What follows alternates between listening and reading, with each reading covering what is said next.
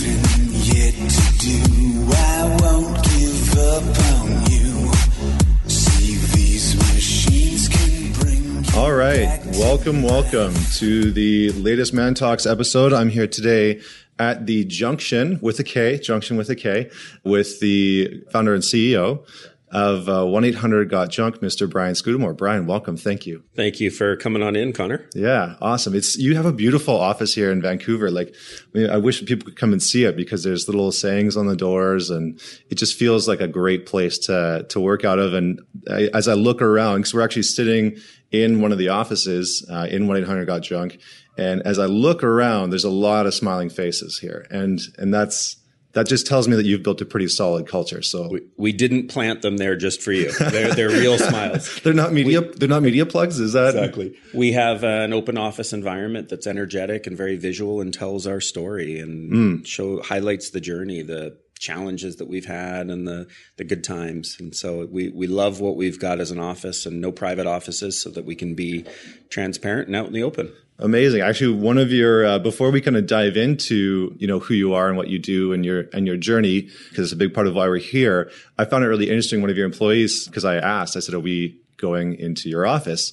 And they said, "No, Brian doesn't actually really have an office. He usually plunks down at a desk, finds an empty chair, and then just starts working away." And and I thought that's so cool because that really creates this neat environment where your employees don't feel like you're separate from them.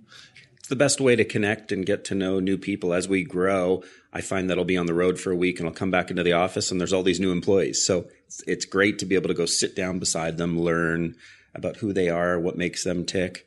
I don't have a, a desk spot that is even permanently mine. So I will go sit wherever and work on my iPhone. I don't even have a laptop or a desktop. It's Wow. just my phone and type away. The the modern the modern day leader here. I love I love it. I love freedom. it.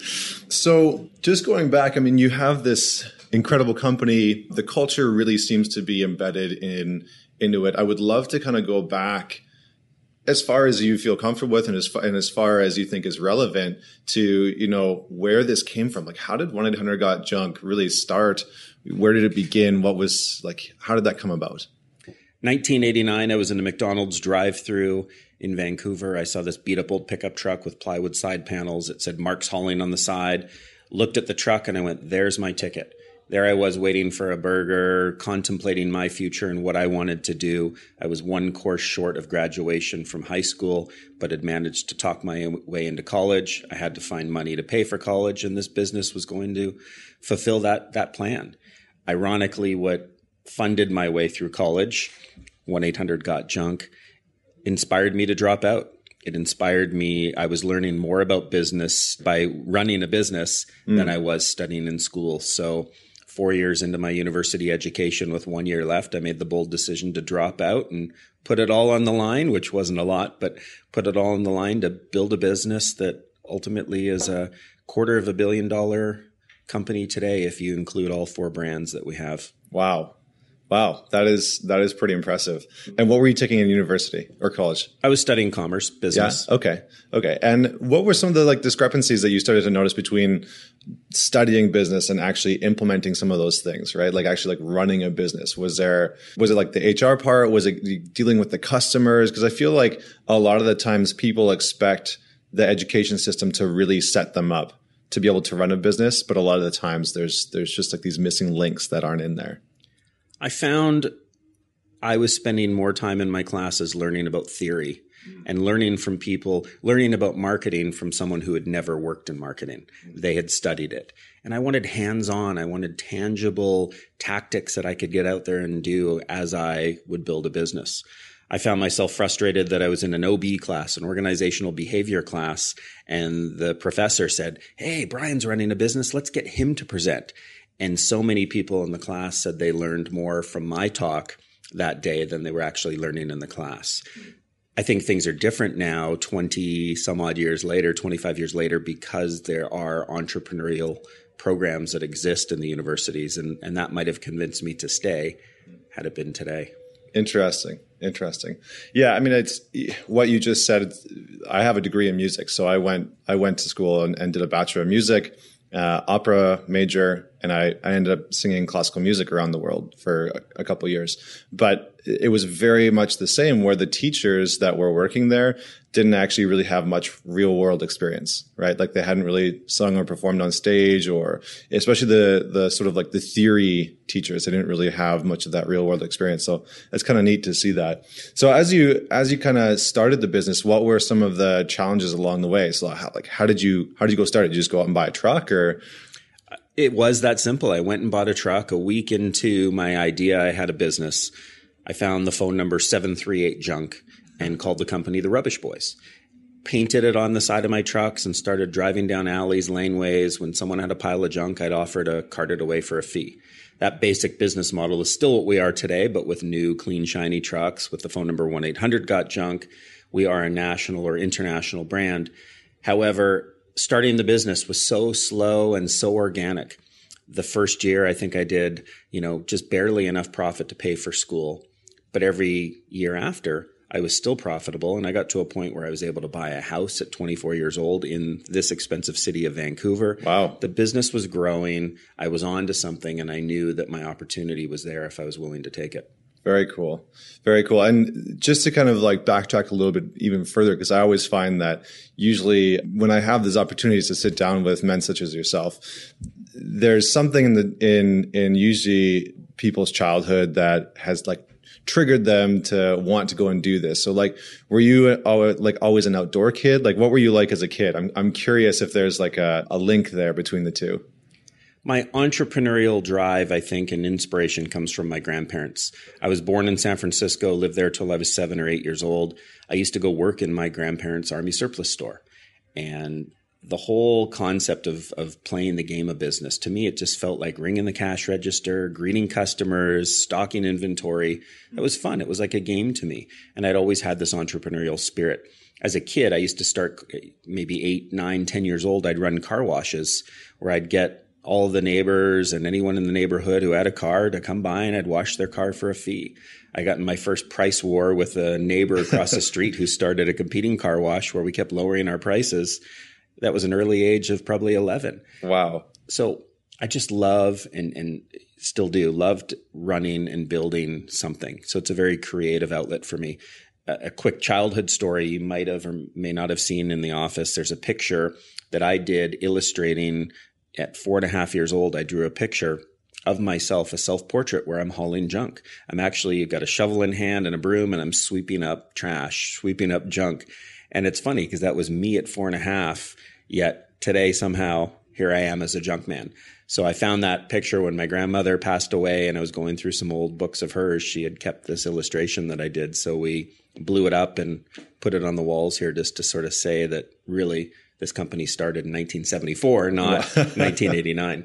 Wow, that's that's pretty amazing. I, I love that. Thank you for sharing that. As you kind of went along and and started to grow, one eight hundred got junk, and it sort of morphed into something more than just you driving a truck. You, you know, what did that look like? What were some of the hiccups along the way? Because I feel like you know, there's there's something like two hundred thousand small businesses in Canada, or three hundred thousand. I can't remember what the exact number is, but it, there's a lot of small businesses, and I and I feel like a lot of the challenges that they face are how do you sort of push through that precipice, right? Like you get to that certain point where there's you, there's a couple other people, maybe you can afford to pay a couple people, and then that's where most small businesses stop so how did you kind of push through that to get to where you are now, where, you know, you have an office of uh, what looks like a couple hundred employees and, you know, franchises across the world. And how, how did that manifest? How did that unfold?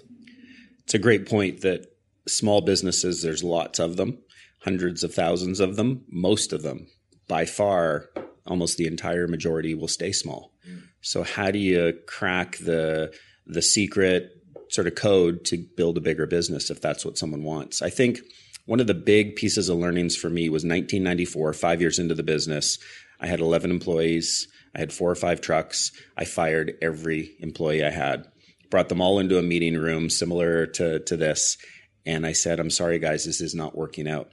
I fired all 11 on the spot.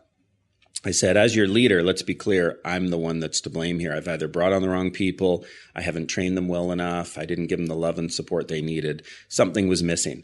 I wasn't enjoying coming to work every day. They weren't servicing customers in the way that my vision had laid out. And I said, this is not working. So got these 11 employees out and it was a, a difficult day because the next day it was restarting. It was having to rebuild and rehire. If you've got four trucks and you're out there fully booked schedule with customers to service and you're by yourself, that's scary. Wow. So I started from scratch, but what it taught me that day is it's all about people. There's a big quote at the front of the Junktion that says it's all about people with my name below it. That's my commitment and our commitment here to let's find the right people, let's treat them right. Let's not make that same mistake that I made back in 1994. Mm. Have we failed ourselves in terms of bringing on the wrong people? Absolutely, but we're very it's rare that it happens. Yeah. Yeah, absolutely. So, I mean, I think the, you know that that concept of it's all about people. I love that. I can't get enough of that. I think that's pretty incredible. You know, I just gave a, a, workshop at SFU on leadership, and I'm doing another talk for their 50th anniversary. And the title of my talk, which I had presented to them, was "Business is Personal," and reshaping the idea that business isn't personal, right? And I, I think that what you're really getting at there is that in order for the business to thrive and be successful, that the, the people really are at the heart and soul of that. Every business, every brand I love out there, it's people. Yeah. You look at any company and the the brand they've built they've built it based on a certain group of people. If you you brought up the word culture, if you look at culture, the the word cult is the short part yeah. of it, right? this is a bit of a cult. We're we're unique and interesting in how we do things and how we have fun. We're a little quirky. We don't take ourselves too seriously, but take the business seriously. When you're building a brand, it has to have clear personality, mm. clear vision and values, and that's what people buy. People buy who you are, not what you do. Mm. That, that's that's actually a really good point. And so on on that mark, you know, when you let go of those eleven people, what did you do differently the second time around? Second time around was I started being very careful, taking the time, slow to hire, quick to fire.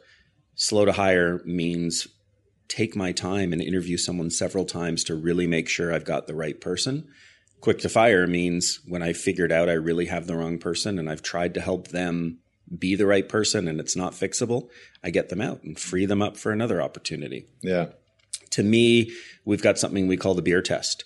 And that's is this someone I could see myself having a beer with? If I'm in, interviewing someone or anyone is in the company, could you see having an after work beer or bringing them to a company barbecue? Are they interesting people? Are they interested? Do they have a passion of their own? That you talked about music and opera what are they interested in? And let's get to know each other. Yeah. and to me that's the key. Find people that are passionate about something who want to and do fit into our culture of what we're building.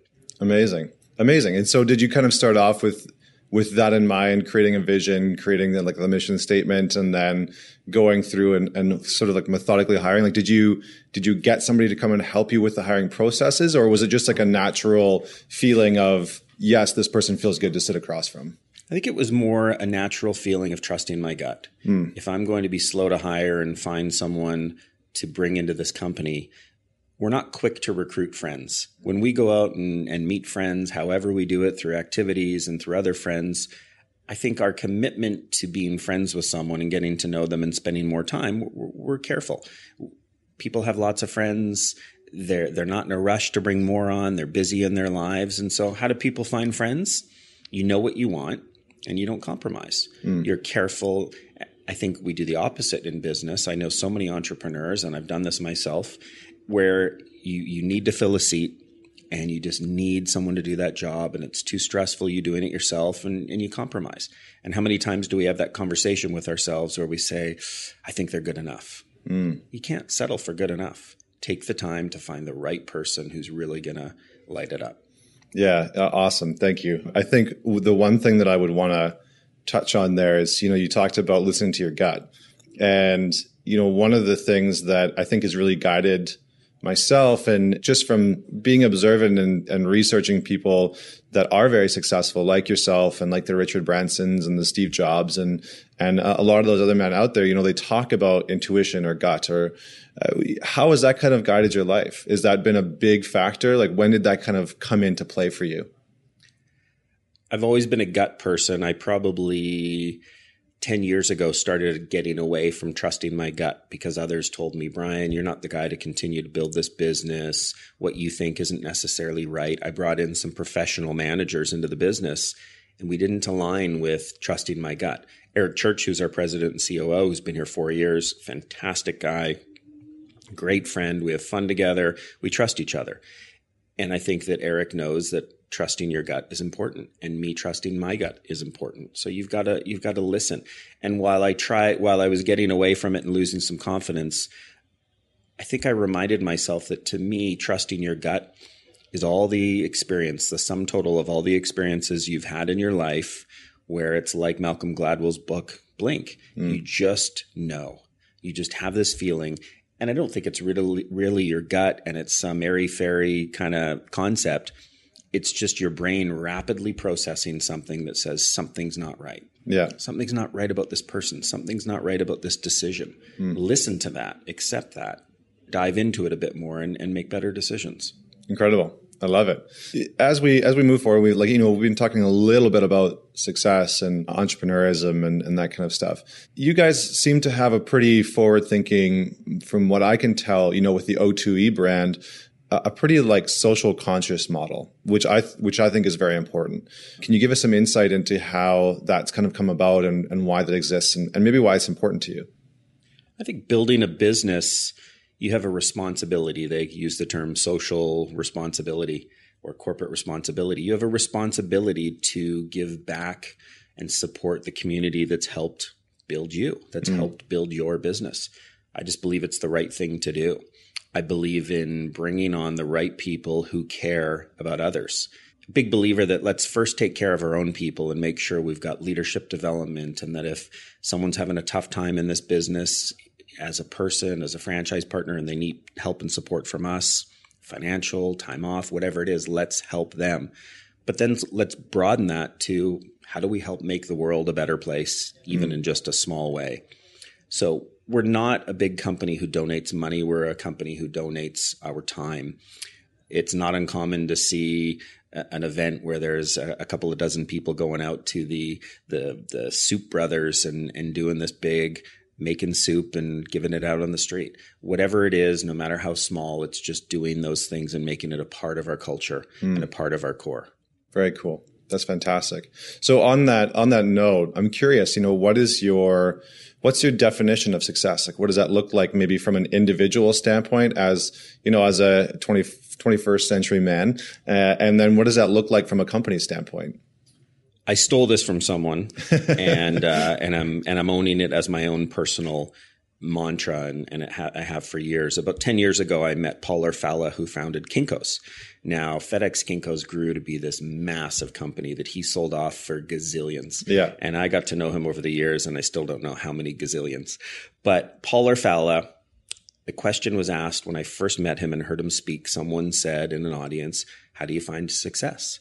Without hesitation, he said, That's easy. He said, If your kids, when they're adults, want to spend time with you, that's success. Mm. And to me, I've got three kids, young children. I love spending time with them, and I think they love spending time with me. As they get older, will they still love to spend time with their mom and dad? Will they still love to connect? And, and so I see families who, entrepreneurs who have built big businesses that don't have relationships with their kids because they've worked too hard.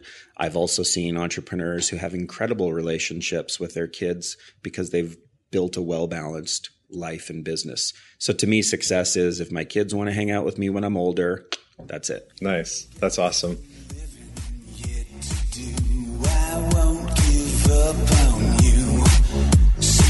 All right, uh, Mantalks community. So we just wanted to take a minute to tell you about something that's really exciting. It's it's something that you know the entire team has been working on for quite a while and it's something that the Mantalks community has actually been asking for. Uh, you know, we put on monthly events and we get, you know, 150, 175 people out every month.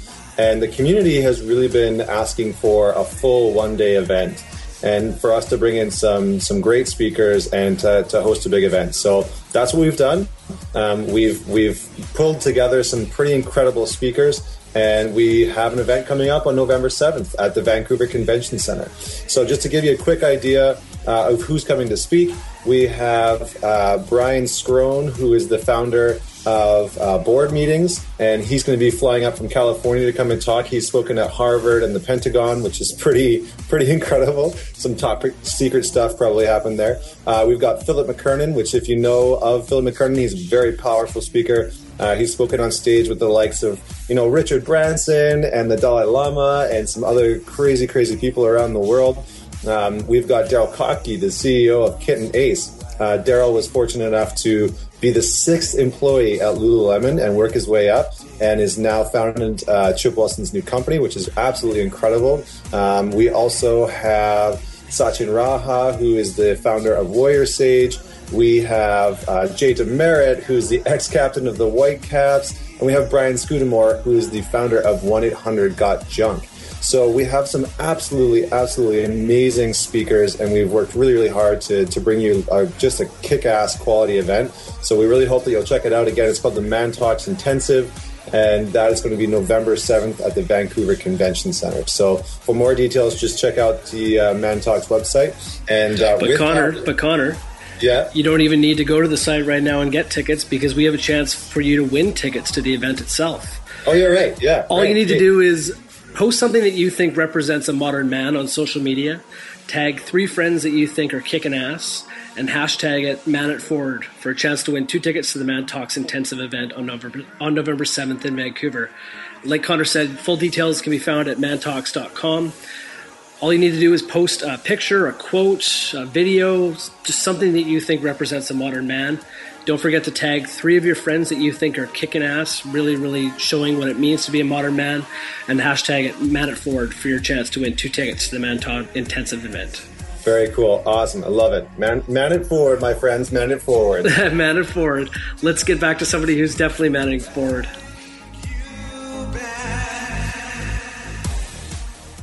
On that sort of vein there of entrepreneurs building businesses and being out of balance, I think it's a trap that a lot of you know it's a trap that a lot of guys especially fall into because they attach I think what it seems like purpose to building something right? And so then their purpose in life becomes this external business and they can get very lost in it much like they can get very lost you know we can get lost in relationships and there's there's lots of things we can get lost in.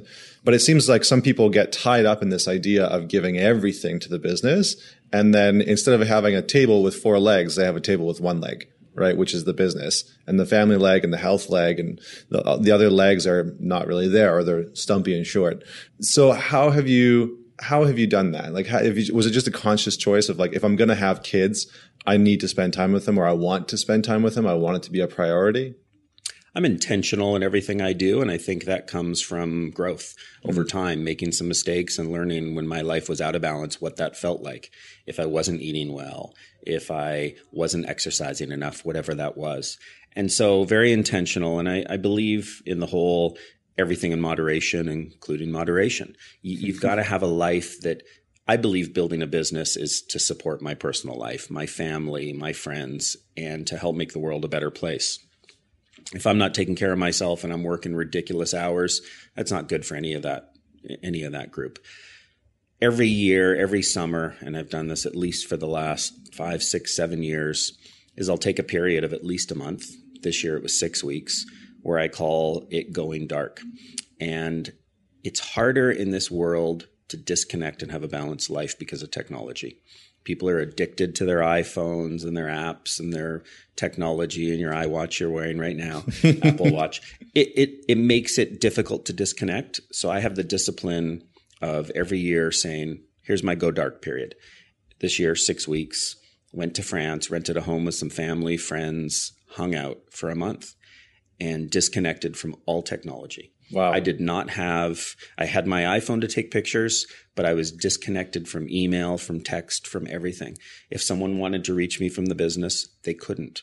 They didn't know exactly where I was. I get my assistant to change my passcode so that I can't, if I even want to, get into my email, social media, or anything. What it does, it's incredibly recharging. It sets a leadership example to the team that we do care about your personal time and we do want you to disconnect and unplug and recharge. Mm. So there's people in the business trying to follow and it's difficult because people can't control themselves. Yeah. We're addicted to technology and it makes the world go faster.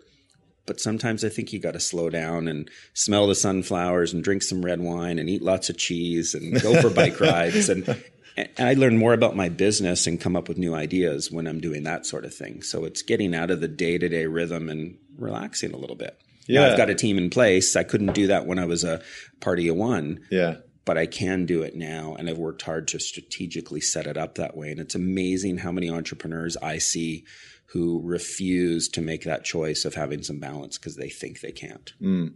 I, I, mean, I think one of the keys there is that it, it, it occurs to me like it probably really embeds trust in your team, in the people that work with you, for them to say, "Hey, Brian trusts us enough that he's going to be off the grid for six weeks without any connection to the business, and he trusts that we have this." And I, I think that, that there's something to be said for that. There's something to be said. And, you know, you talked about leadership.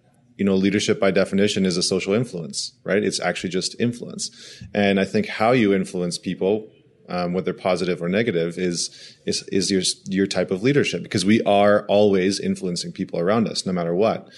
So I think to influence them in a way that says, I trust you. And this is the precedence and the example that I want to set for you as, as a team, as a community, as a tribe. I think that that's an incredible thing that hopefully some of the listeners, listeners out there that run their own businesses, hopefully they take that away. And even if it's just a week or two, you know, even if you start small to be unplugged for a couple weeks and trust your team enough, I think that there's something really substantial to be said in that. I agree. And you've highlighted three important words that I think are very important in leaders in leadership is I trust you. Mm. How often do we not send that message to our teams and how does it undermine and break apart the culture? Yeah. You need to trust your teams. And if you don't, you got to find people that you can trust. Yeah. Yeah. So, and uh, just kind of backtracking a little bit to the family aspect of it you know, if if you let's say you had a room of 50 entrepreneurs, 50 guys and, and women that are sitting in front of you, they all run their own business and they all have families. What would be the sage piece of advice that you would give them in in finding that balance? Family first. If I think most moms and dads that I know are really good at loving their kids. And it's it's not hard to convince someone or or highlight the fact that to parents family family is first but they don't always live that now mm-hmm. how do you so what's the sage advice from from someone like me who doesn't know very much who continues to make mistakes is put your family first schedule things based on your family first mm. we scheduled we, i have scheduled my family vacation for next august we're going to Kenya. We've adopted a village there that, as a community of a few different entrepreneurs, we go there and help build schools through Free the Children. And we're mm. continuing to give time and energy towards helping a community.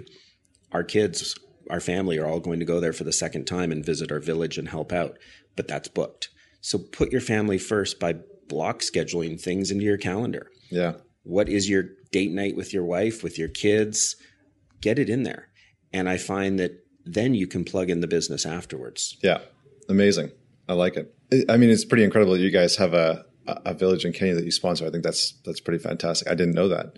Moving forward and kind of moving along into into a different subject. I think mentorship, you know, we talked about leadership, but I think mentorship is sort of the the other key part that usually leads people down the path of success have you had a, a, specific mentor along the way, whether whether alive or or dead? Like, did, did you have somebody that you really idolized that you learned from?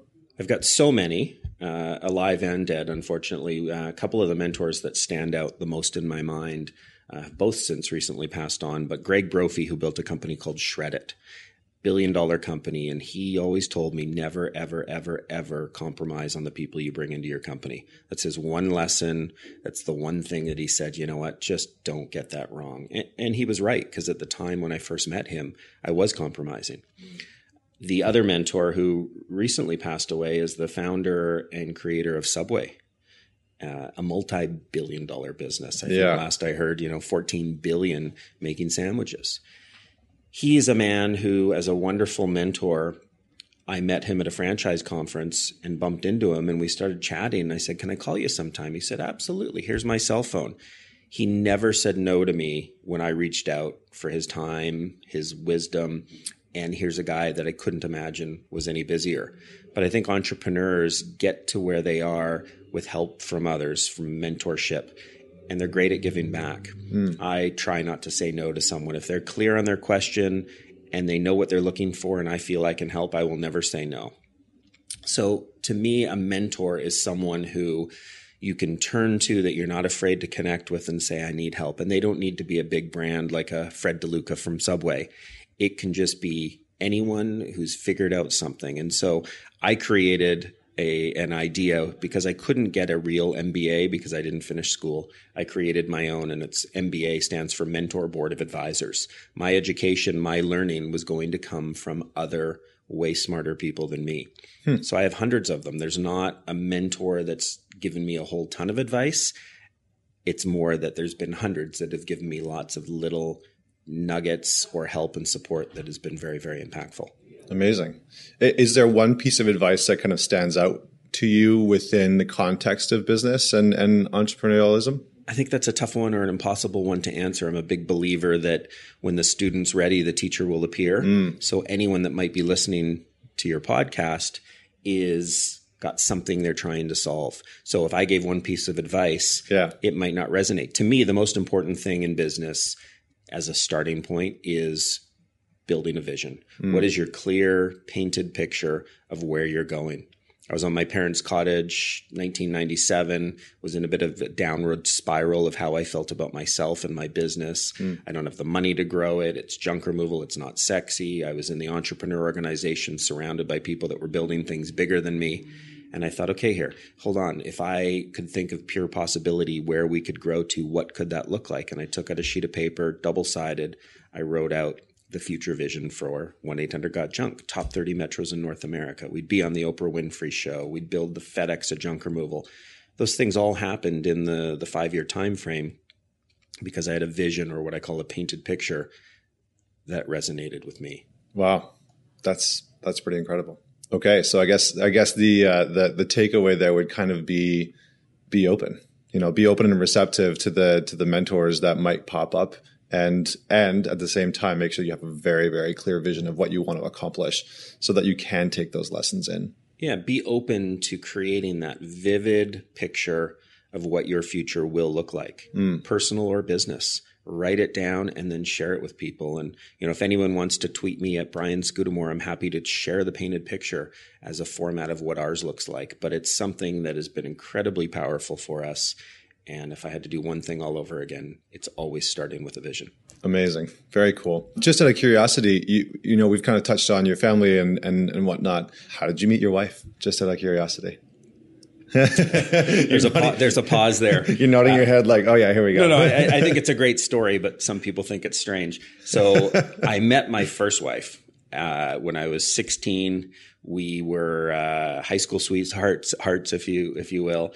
We were married for 19 years, had a baby together, and after almost 20 years, decided it just wasn't the right fit. And uh, ironically, we stayed best of friends and we're still very, very close today. And we co parent our daughter. But what's been awesome is she got remarried. She had another child. This child went to the same preschool as my future or, or current wife. And they met, and my ex wife introduced me to my current wife. Amazing. So I don't know how often that happens, but uh, probably not very often. But she said, "I know a great guy. You're single. You should meet this guy." And here we are today. I think that that's incredible. You know, like so often, you know, when if marriages, you know, if the people decide that they're not going to be in the marriage and in, in that relationship any longer, it can be this war zone. You know, and so I love hearing stories like that. I, maybe some people might think it's strange, but I think that that's incredible. The fact that your ex-wife and you have that kind of relationship, I mean, your kids must really benefit from that, which which I think is incredible because so often parents put themselves, you know, above everything, and it's like, oh, my drama and my bullshit and all this other kind of stuff is takes precedence, and then really who suffers is the kids.